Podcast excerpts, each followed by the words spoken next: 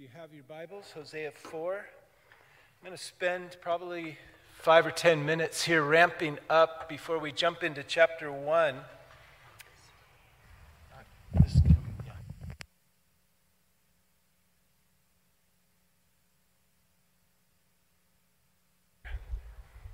Is this one on now?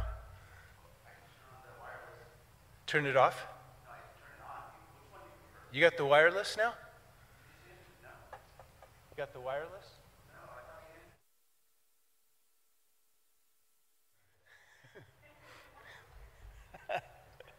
Woohoo! All right. If you remember Joshua, okay, we're going to ramp it up with some history here, and then we'll, the history will bring us right up to chapter 4, verse 1. But Joshua led the 12 tribes of Israel back into the land that God had given Abraham from today, 4,000 years ago. God had given Abraham the land. They went out of the land into Egypt for about 400 years, and then God, through Joshua, brought them back in to the land that he had given. Joshua led them to possess and to settle into the territories that were allotted by God to the 12 tribes. The book of Joshua. That's the book of Joshua right there in a nutshell. And then they went into a 400 year cycle we saw in the book of Judges, where the blessing of God, the rich blessing of God, brought them to a place of complacency and then into a place of carelessness and sin which weakened them, and they became vulnerable to their enemies, and they were taken into bondage. They were afflicted by their enemies. They were in misery, and they would cry out to God. And every time God heard their cry, raised up a deliverer called a judge. And the judge would come in and bring them back to God, and then they would come back into extreme blessing. And then the cycle would begin again. The book of Judges, there's the book of Judges in a nutshell. And they would fall back into sin and then into misery and then into weakness and bondage to their enemies and cry out to God, and God would send another deliverer, which is called, was called a judge. And then next, these people, the people of Israel that God had set aside to be totally different than all the other nations of the world, set aside to bring God's light and salvation to the nations around that were lost in darkness. They began to beg God for a king because they wanted to be like all the other nations of the world. They loved the image of having a king and the pomp and the circumstances. And remember, God said to Samuel, here's the book of Samuel, 1st and 2nd Samuel. God told the prophet Samuel, as the nation was, had God as their king, God told Samuel, Don't be depressed, Samuel. They haven't rejected you, but they've rejected me.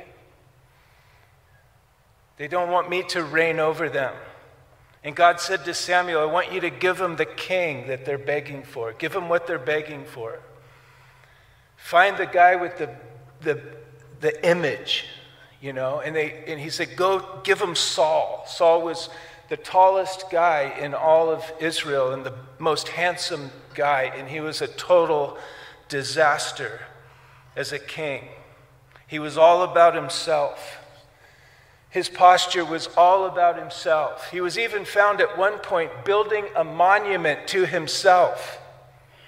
That's not the kind of leadership that God looks for. God looks for somebody that will say, God, I lay my life down, work through me for your purposes on the behalf of your people. It's not about me.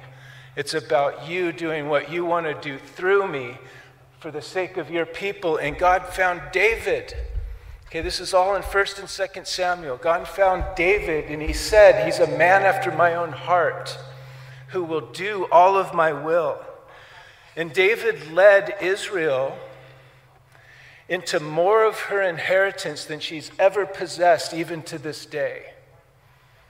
This is why God loved David, even though he had unbelievable flaws in the flesh and made huge mistakes that he regretted his, the rest of his life, when he fell, he would get back up and say, God, here I am. Work through me on behalf of your people. It's not about me. I'm not building a monument to myself. David, who's the one who made Jerusalem the capital of Israel 3,000 years ago. He's the one who brought the tabernacle into Jerusalem, and Jerusalem became, became the center of worship in, for these people that God had raised up, these chosen people. Remember, David wanted to build a temple for God because here's, you know, God had this little portable tabernacle of, of animal skins and different things, and, and David lived in this palace. And he felt like this is so wrong that I live in this beautiful cedar palace, and God has this little tabernacle. And God brought David in before him and said, David, you're not going to build me a house. Did I ever ask you to build me a house? Plus, you're, you have too much blood on your hands, David, from all the wars you fought. But one thing I'm going to do, I'm going to build a house for you, David. Through you, David, will come the Messiah. Through you will, be, will come an everlasting dynasty through you will come the king whose reign will be everlasting and never, ever, ever ending. And David just sat there speechless before God. And God said to David, But you know what? I'll let your son Solomon build me a house. Solomon, whose name means peace. You got too much blood on your hands. I don't want you building me my house, David, but your son, peace, Solomon, he'll build me a house. And that's when the temple was built. Okay? The temple of God. And it was there at the temple that worship, as God prescribed, and we saw this in the book of Leviticus. God prescribed how worship would be to the unbelievable detail. And God said that you have, if you come and worship me, it has to be exactly like I prescribe. Because it was there at the temple in every little detail. It was a picture, it was a prophetic picture, it was the truth of who God is. It was seen in every detail of the worship. It was seen in every detail of the sacrifice. It was actually the gospel of Jesus Christ the son of David, the Messiah who would come through the lineage of David. It was the gospel in this interactive model that was at the very center of the worship of these people through the centuries. It was there at the tabernacle and then at the permanent structure of the temple where the blood was taken off the altar into the Holy of Holies, and it was sprinkled over the mercy seat, which was the lid of the Ark of the Covenant, right? You've seen later Raiders of the Lost Ark, right? Inside the Ark of the Covenant were the three symbols of the sin, the failure, and the rebellion of God's people. That's what was inside the Ark. And with the blood mediating or standing between the sin, the failure, and the rebellion of the people. That's what we bring to the table sin, failure, and rebellion. Hate to offend you, but that's what we bring to the table. And there, with the blood mediating, God would manifest his presence there and meet with the priests. The tabernacle, the temple, was actually called the tent of meeting because that's where God met with man as the blood of the sacrifice stood between the sin, the failure, the rebellion of the people, God would manifest his presence. How does he manifest? Why does he manifest his presence in our lives, in our church? It's because we come through the mediator. We come by the blood of Jesus Christ. If there was no blood of Jesus shed for me, the blood of God was shed for me. God was in Christ, it says in Corinthians, reconciling the world to himself. all of my sin, my failure, even my rebellion is covered over, taken away, and God's Spirit and His favor rests upon my life. It was all a foreshadow of the gospel. It was all pointing to Christ Himself. It was there at the temple that all of Israel, all the 12 tribes, all the way up in, in the north, as far as the, you know, the tribe of Dan in the farthest north, all the way down to the south, Jerusalem, Judah, and Benjamin, everybody was to come and worship through this prescribed way, this exact way, because it was like us coming to God through Christ. You see? Now, if you remember, after Solomon died, Solomon who built the temple, after he died, the kingdom of Israel was split in two. It wasn't an equal split. There was, a, there was the 10 northern tribes, and it was, they were called Israel. And then there were the two southern tribes called Judah. There's the northern kingdom and the southern. The Benjamin and Judah were called Judah. And it's, in, it's the capital of Judah where Jerusalem is and where the temple and the sacrifice were. Now, in, in the north, the northern tribes, because they split from the south, didn't want to have anything to do with their southern brothers and sisters. They failed to come to Jerusalem. They failed to worship at the only place at that time that you could worship. They failed to come and, and lift up the sacrifice. And instead, they began to make idols in the north. They began to build these shrines. They began to worship God in their own way, is what it was.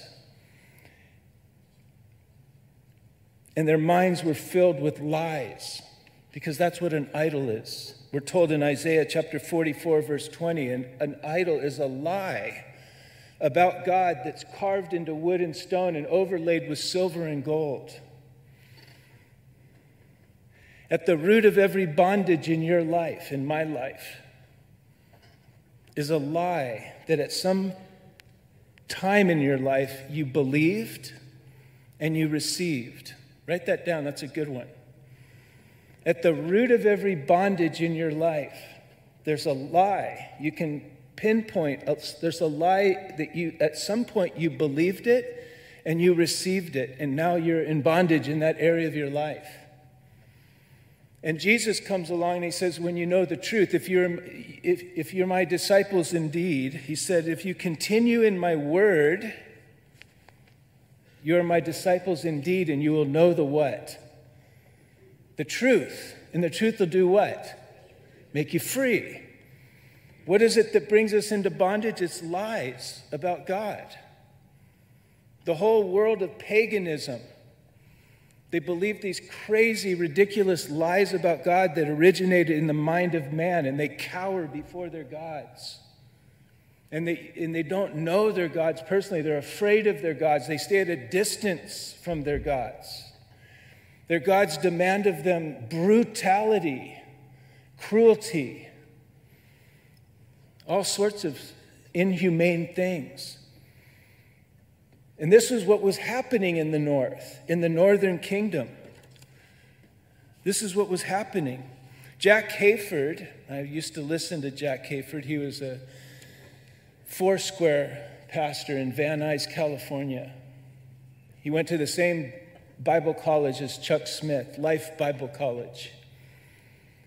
But Jack Hayford, in his book called Rebuilding the Real You, which is actually a commentary on the book of Nehemiah, he said these words, and they've stuck with me now for 40 years Beware the God that your mind invents, for you will inevitably worship and become like him, however wretched, however false. Best of all, Find the true God and filling your mind with the truth of his being, you will learn his love and treasure the life that he creates. All else is confusion, all else is ultimate despair. This is what was happening in the north, in the 10 northern tribes. They, they, they were not coming to worship as God prescribed. They were not experiencing the power of the gospel that draws us near to God as we, as we realize our sins are forgiven. They were not coming into the presence of God, which is the only hope we have in overcoming the lusts and the insanity of our own flesh. And so eventually, this indictment in verse 1 is brought against these 10 northern tribes. Here it is Hosea chapter 4, verse 1 Hear the word of the Lord, you children of Israel, you 10 northern tribes. For the Lord brings a charge against the inhabitants of the land. Notice the charge there is no truth. And because there's no truth, there's no mercy. Isn't that interesting? It was, it, it was in knowing the truth of God in the sacrifice at the temple that the people would experience the mercy of God. And experiencing the mercy of God, that's when we begin to show the mercy of God to one another, the love of God. The same word in the Old Testament for mercy is the word love, faithful love. It's first to you and then through you. If it's not first to you, there's nothing to come through you. Holding up the sacrifice that God prescribed, the worshiper would get a glimpse of who God is and what God would ultimately do for us in Jesus Christ, the Messiah who's coming, who is the son of Abraham. He's the son of Jacob. He's the son of David. Uh, he's of the tribe of Judah. He's the one the whole Old Testament flows to. The sacrifice was not something that the worshiper did for God.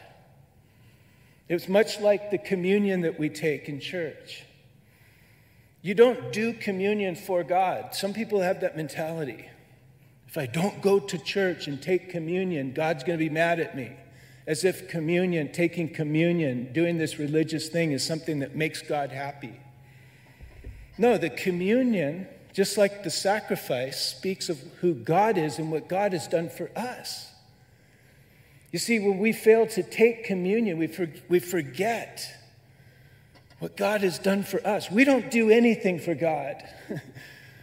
God is not some little pagan deity that, that our minds have invented. He doesn't need anything from us. Do you realize that?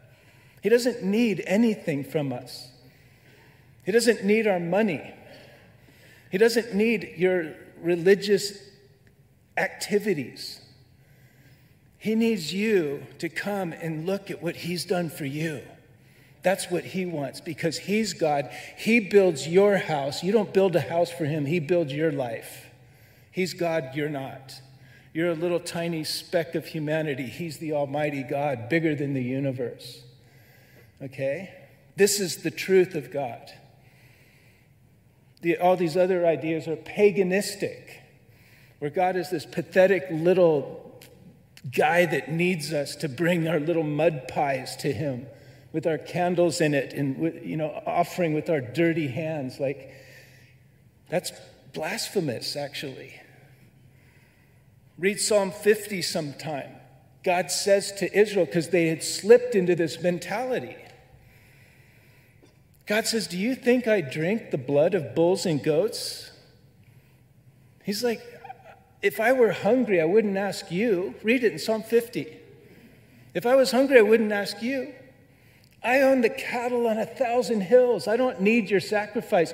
You need to offer the sacrifice because it's a picture to you of who I am and what I do for you. Love Psalm 50. It ties it all together. It was a picture, a display of who God is. And who is He? In his very nature, God is self giving, others honoring, worth ascribing love. Even before the world was created, before there was anything in existence except God alone, there was the Father, Son, and the Holy Spirit. And what existed between them? Self giving, others honoring, worth ascribing love. Love existed. Love alone existed at one point. That's the doctrine of the Trinity. That's the implication of the doctrine that we find in Scripture. Why do you exist? God didn't need you.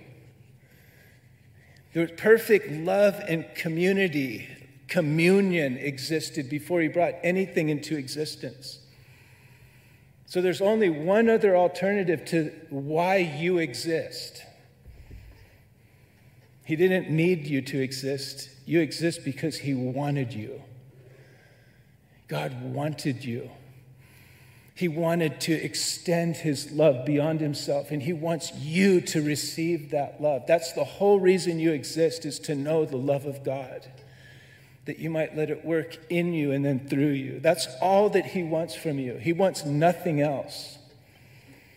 He doesn't want any of the religious stuff or the churchy stuff. He wants you to know His love. That's why you exist. wow. And so, seeing who He is and what He does for us, seeing the truth that was seen in the sacrifice, not in the idols, they experience mercy. The indictment here against the people is there's no truth and thus no mercy. Because it's only when the truth of God is known that the people experience and see and know the mercies of God. What a trip. This is God's indictment to the 10 northern tribes who had gone away from the sacrifice. They'd failed to journey down to Jerusalem and worship God in the way He prescribed. Today, the equivalent would be those who fall away or drift away from looking at Jesus Christ and Him crucified. Because all of those sacrifices at that temple through the centuries in the center of Israel, they were all foreshadows pointing to Jesus Christ. This isn't my opinion. The whole New Testament declares that fact. Christ, our Passover lamb, has been sacrificed. Behold, the Lamb of God, John the Baptist said, the last Old Testament prophet, who takes away the sin. Here's the one that all those lambs were prophetic pictures of, pointing to. Here he is. And who is he? God was in Christ reconciling the world to himself. When, when Christ died, the blood of God was spilled, and it now mediates, it covers over, it's taken away your sin. And now the presence of God can fill your life, the favor of God upon your life. The whole thing in the middle of Israel was an interactive model of the gospel of Jesus Christ. Wow. But drifting moving away, failing to come as God prescribed. There was no mercy, there was no love. There was the, the, the, idols were empty. The idols are empty. They can't speak. They're dead. They're pieces of wood and stone.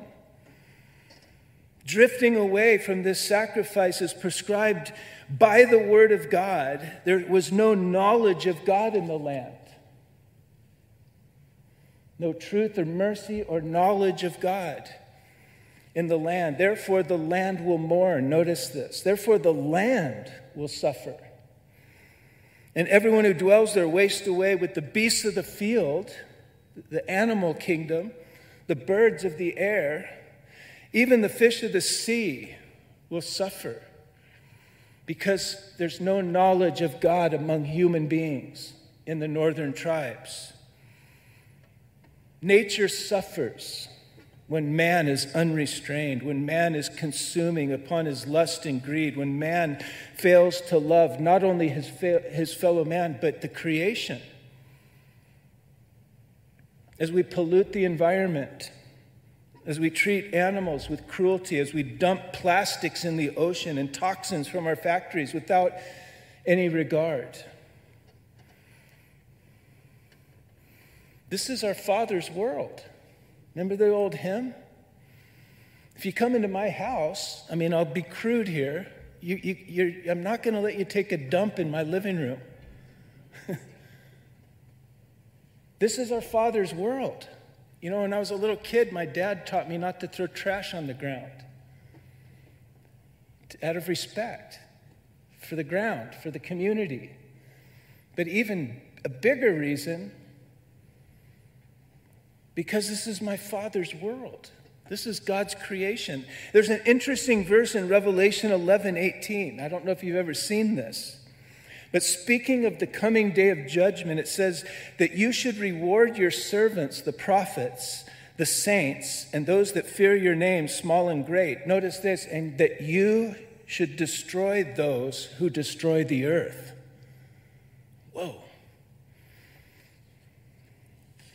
Environmental issues, issues of wildlife and animals. These are things that Christians should lead. We should be leading in these things because this is our Father's world. To know God is to respect and cherish His creation, which includes the environment, the land, and the sea. Have you seen this young kid from the Netherlands? He, I think he was like 17 years old, and he developed this system that drags these huge nets through the sea, and they're removing millions and millions of tons of plastics. There's a big glob of plastic right now out in the Pacific Ocean that's as big as the state of Texas of just plastic junk. It's all found each other and it's just floating out there, killing wildlife, killing dolphins and whales and things. I, I, I look at this kid, he doesn't even know the Lord. I'm like, this is so cool. Clean it out, man. you know? And let's stop push, let's stop. Anyway, I don't want to get sidetracked here. He says next in verse 4 let no man contend or rebuke another, for your people are like those who contend with the priest. He continues with this indictment to the northern tribes. The priests were among those who brought the people the word of God. Okay? Instead of submitting to the word, you're fighting against the word of God, is what he's saying. Therefore, you shall stumble in the day, and the prophet will stumble with you in the night, and I will destroy your mother. He's saying this to the priest the priest who's leading the people astray by not bringing the knowledge of God. And my people are destroyed. A key verse here in chapter 4. My people are destroyed for a lack of knowledge. Because you have rejected knowledge. He's speaking here to the priest who brings the word of God to the people of God. Because you have rejected knowledge, I will reject you from being priest for me. Because you've forgotten the law of God, I will also forget your children, God says to the priests, the spiritual leaders. Notice this passage. My people are destroyed for lack of knowledge because you have rejected knowledge. You priests have rejected knowledge. You're not giving people the word of God. The Word of God clearly tells us that we worship God as He prescribed in the sacrifice at the temple, and that's where mercy and love comes in. And then the, when people are loving each other, that's my vision for my people. But you have been part of destroying the people, you priests, because you're not bringing them the Word of God, the knowledge of God. We live in an age where it seems that we have access to unlimited knowledge, right? This little device right here. Did you realize, do you know that we're all cyborgs? We're already cyborgs. This is already part of my brain. It's not inside my brain yet. But my kids will be asking me some question. My wife knows everything already. She doesn't need one of these. She has Pastor Ed's brain. I call her Alexa sometimes. Her name is Jennifer. But my kids will ask me, Dad, what's the average rainfall in the Amazon basin? I'm like, I have no idea. Siri? You know, my watch is like responding right now. What's the average in knowledge? It's just right there. Alexa, Siri, talk to me. And she does. The knowledge here that God is speaking about is the knowledge of God that, listen, it's only had by revelation. Follow this. If God never spoke, we would never have the knowledge of who He is, what's on His heart, and what's on His mind. The creation speaks that there has to be a creator. that he has to be unbelievably genius and powerful. Just the study of the cosmos, the study of DNA. There's information, there's a word that's, that makes you who you are, there's a code, there's intelligence. We're all without excuse that God has to exist. Romans chapter 1. But if He never revealed Himself, we would never know what He's thinking of us. We would never know what He feels about us. We can't even grasp, listen, we can't even fathom the creation. Think with me, real quick. Reason with me. We can't fathom the creation, let alone the creator. We can't even imagine where space ends. You ever sat and contemplated this? If, if this whole room right here was a spaceship and we went 1 trillion miles per hour. Let's say 1 trillion miles per second right now, and we just started zooming that way. We can't even imagine ever coming to an end. This is, this is created. God created the heavens and the earth and the sea and everything that fills this earth. And we can't even fathom. This is Reason with me, think with me. I can't even fathom the creation. Imagine the spaceship coming, we come up to a big wall that says the end of space. and then Rick would ruin the whole thing by asking, What's on the other side of that wall, Pastor Greg?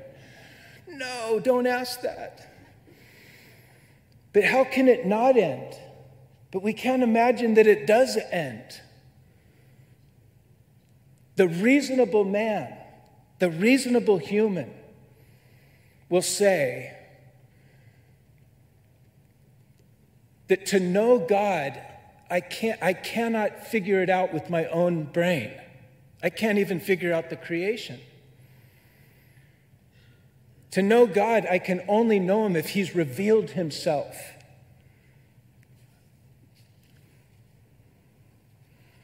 If we are to know what it's all about, Alfie, Remember that old song, What's It All About, Alfie? If you're, you have to be really old like me to know what I'm talking about. Then God must speak. And if He has spoken, listen, the wisest thing a person could do is live off of every word that He has spoken. In other words, the most reasonable thing that we could do if, if God has spoken is that we would live by what we call faith, biblical faith. You know what faith is? It's simply living off of what God has said. That's what faith is. And faith is not, by the way, opposed to reason. Okay, this is, this is a false advertisement about faith.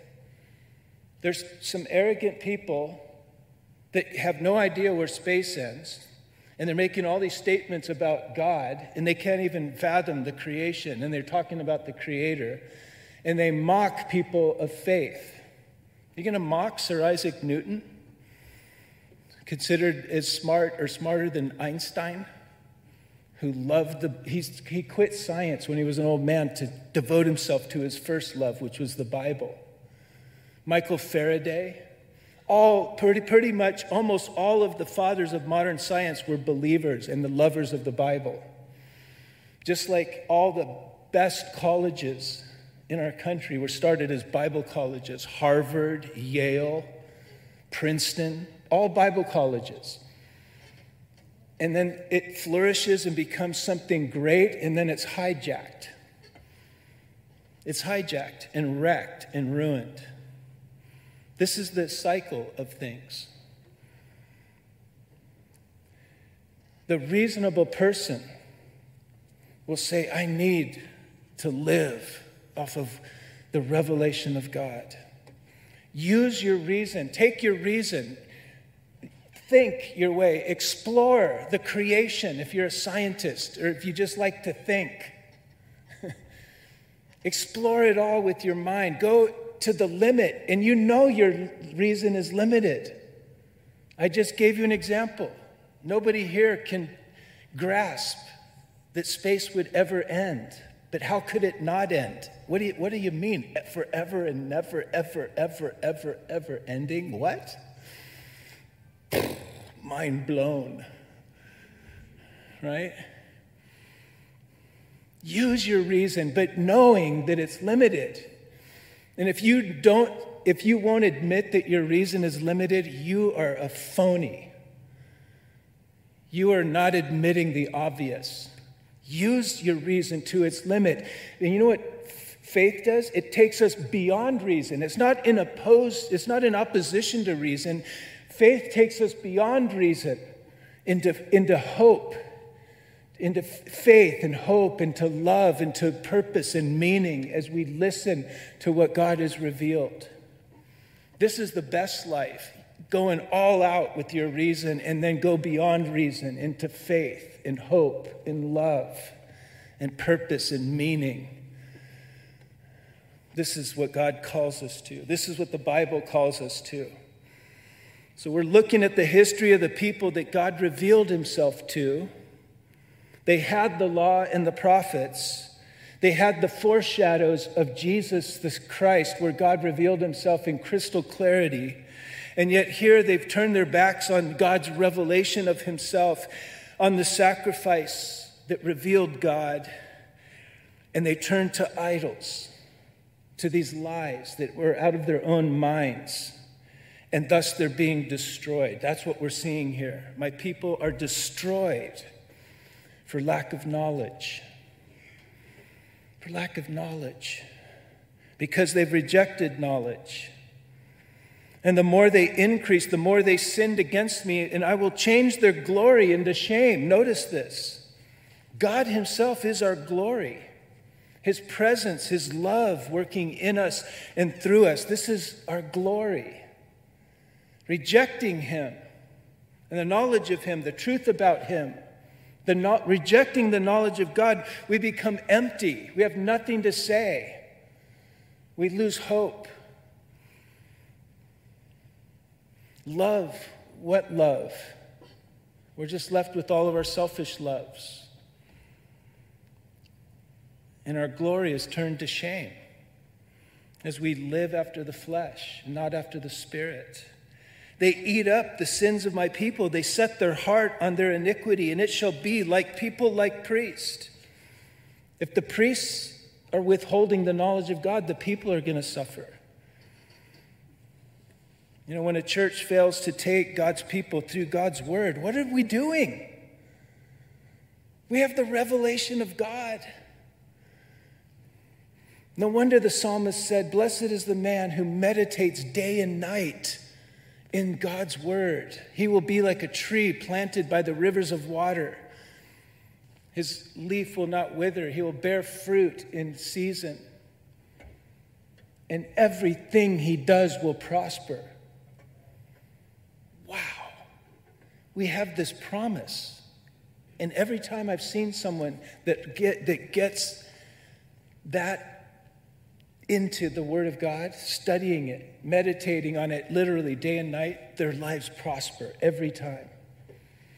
The people that God gave the Word to, they're called the Jewish people, lopsided prosperity among these people, so much so that a lot of people are jealous of them. Mark Twain called anti Semitism the swollen envy of pygmy minds. These people have been meditating on God's word for centuries. It's no wonder there's an over representation of doctors and lawyers and, you know, genius, geniuses with money and finance and these things. Don't be jealous. Get into the word yourself. Meditate day and night in God's word yourself, and everything you do will prosper. Your marriage will prosper because you'll know how relationships work. Your finances will prosper because you'll have wisdom from God about how to do life in so many different areas. Jesus said, Man shall not live by bread alone, but by every word that proceeds from the mouth of God. Jesus told Peter, Feed my sheep. Paul said, I didn't shun to declare to y'all the full counsel of God. I took you through the whole of Scripture. God's people are destroyed, though, for a lack of knowledge.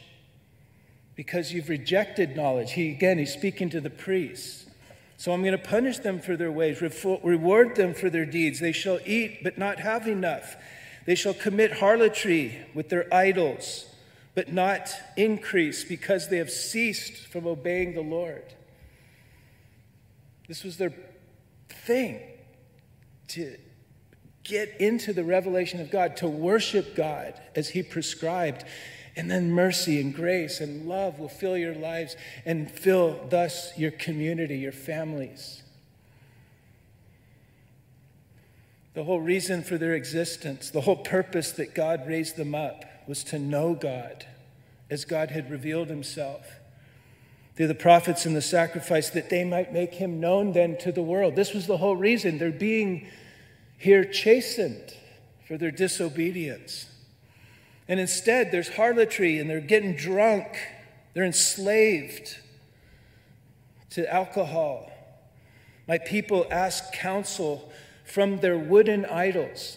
God looks down and they're asking their little idol they carved out of wood, give me advice in my life, you know. Their staff, their, these wooden staffs they made, inform them instead of worshiping God at the temple by offering up the sacrifice, instead of seeking God in his counsel in God's word, they sought counsel from their dead idols.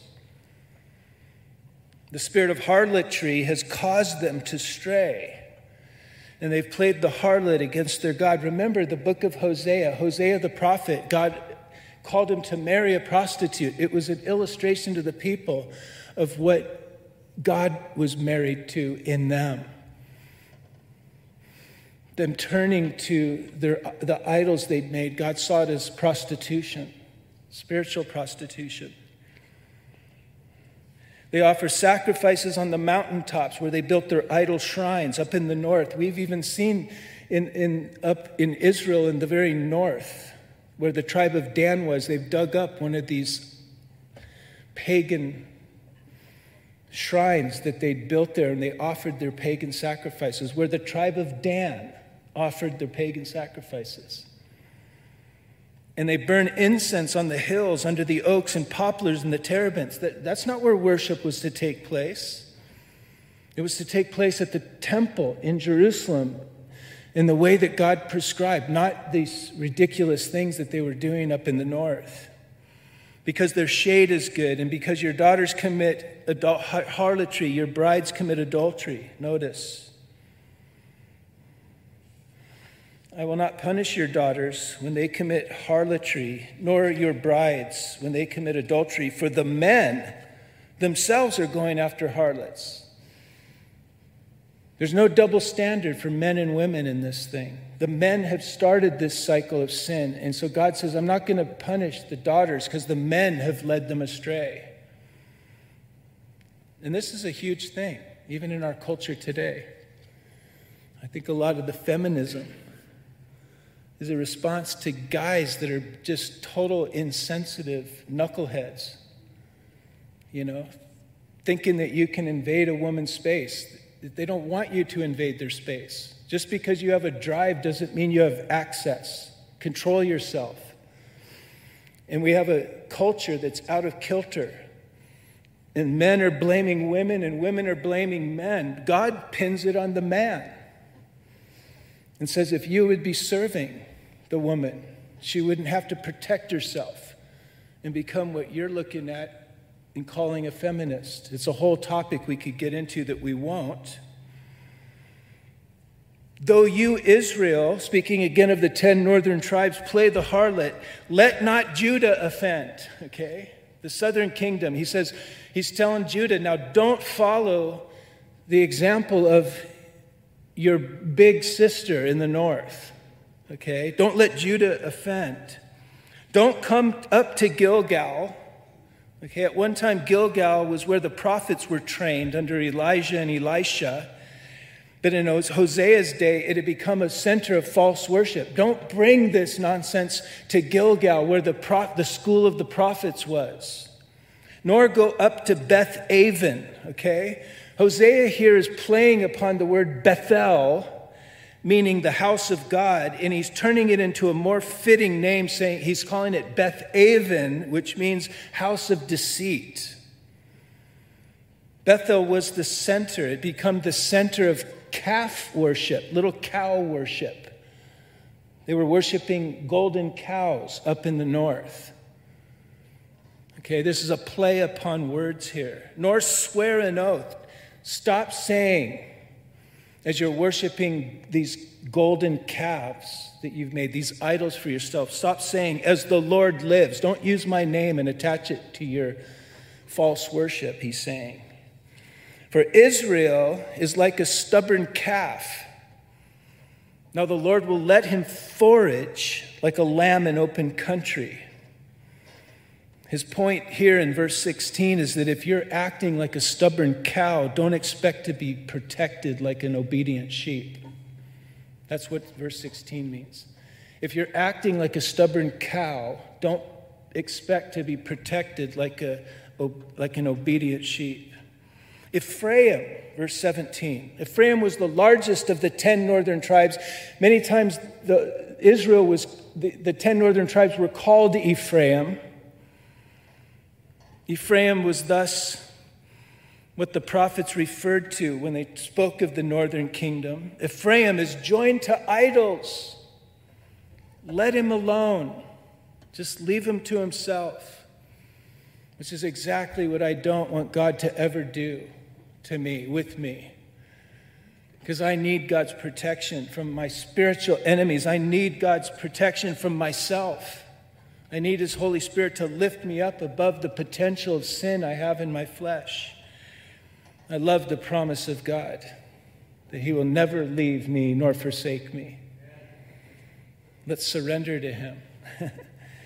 Their drink is rebellion. They commit harlotry continually. Her rulers dearly love dishonor. The wind has wrapped her up in its wings, and they shall be ashamed because of their sacrifices to their false idols.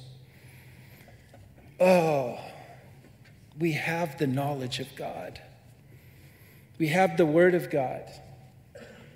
You know that the whole Old Testament, oh, I can't stray from my microphone here. That's all I got. We ha- the whole Old Testament points to and flows towards Jesus. The whole New Testament speaks of him. The culmination of his life is his death and resurrection. We have the knowledge of God. Looking unto Jesus, the author and finisher of our faith, who for the joy set before him endured the shame and the suffering of the cross He's now raised from the dead and he's seated at the right hand of God. We know who God is, we know what he's thinking about us. Jesus is actually called in the New Testament the mind of God, the logos of God. And he is the one who was in the bosom of the Father and he's been revealed. We know the heart and mind of God. And it's such good news. He loves us to death, literally sinners. I'm a sinner. I've got sin in my flesh, and He loves me, and He's died for me, and His blood mediates. His favor is upon me, and it will never be taken. As I continuously look to Him, as I continuously consume the knowledge of God, my life is in this flow of blessing and passion and purpose and joy and peace the knowledge of God. My people are destroyed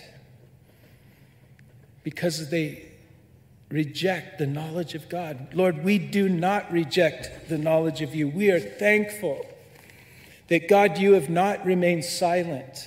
If you had, we would know nothing except where are you? Who are you? We'd be groping in the dark, cowering before the gods of our imagination. But you've revealed yourself through the prophets in your Son, Jesus, and now we can know God. We can be made free. God loves us. He's not mad at us. He's not sick and tired of us. He's not out to get us.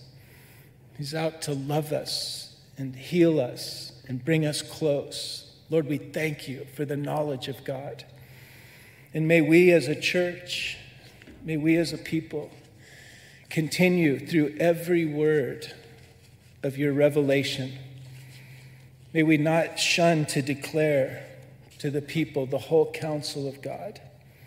May we feed the sheep. May we preach the word, like Paul said.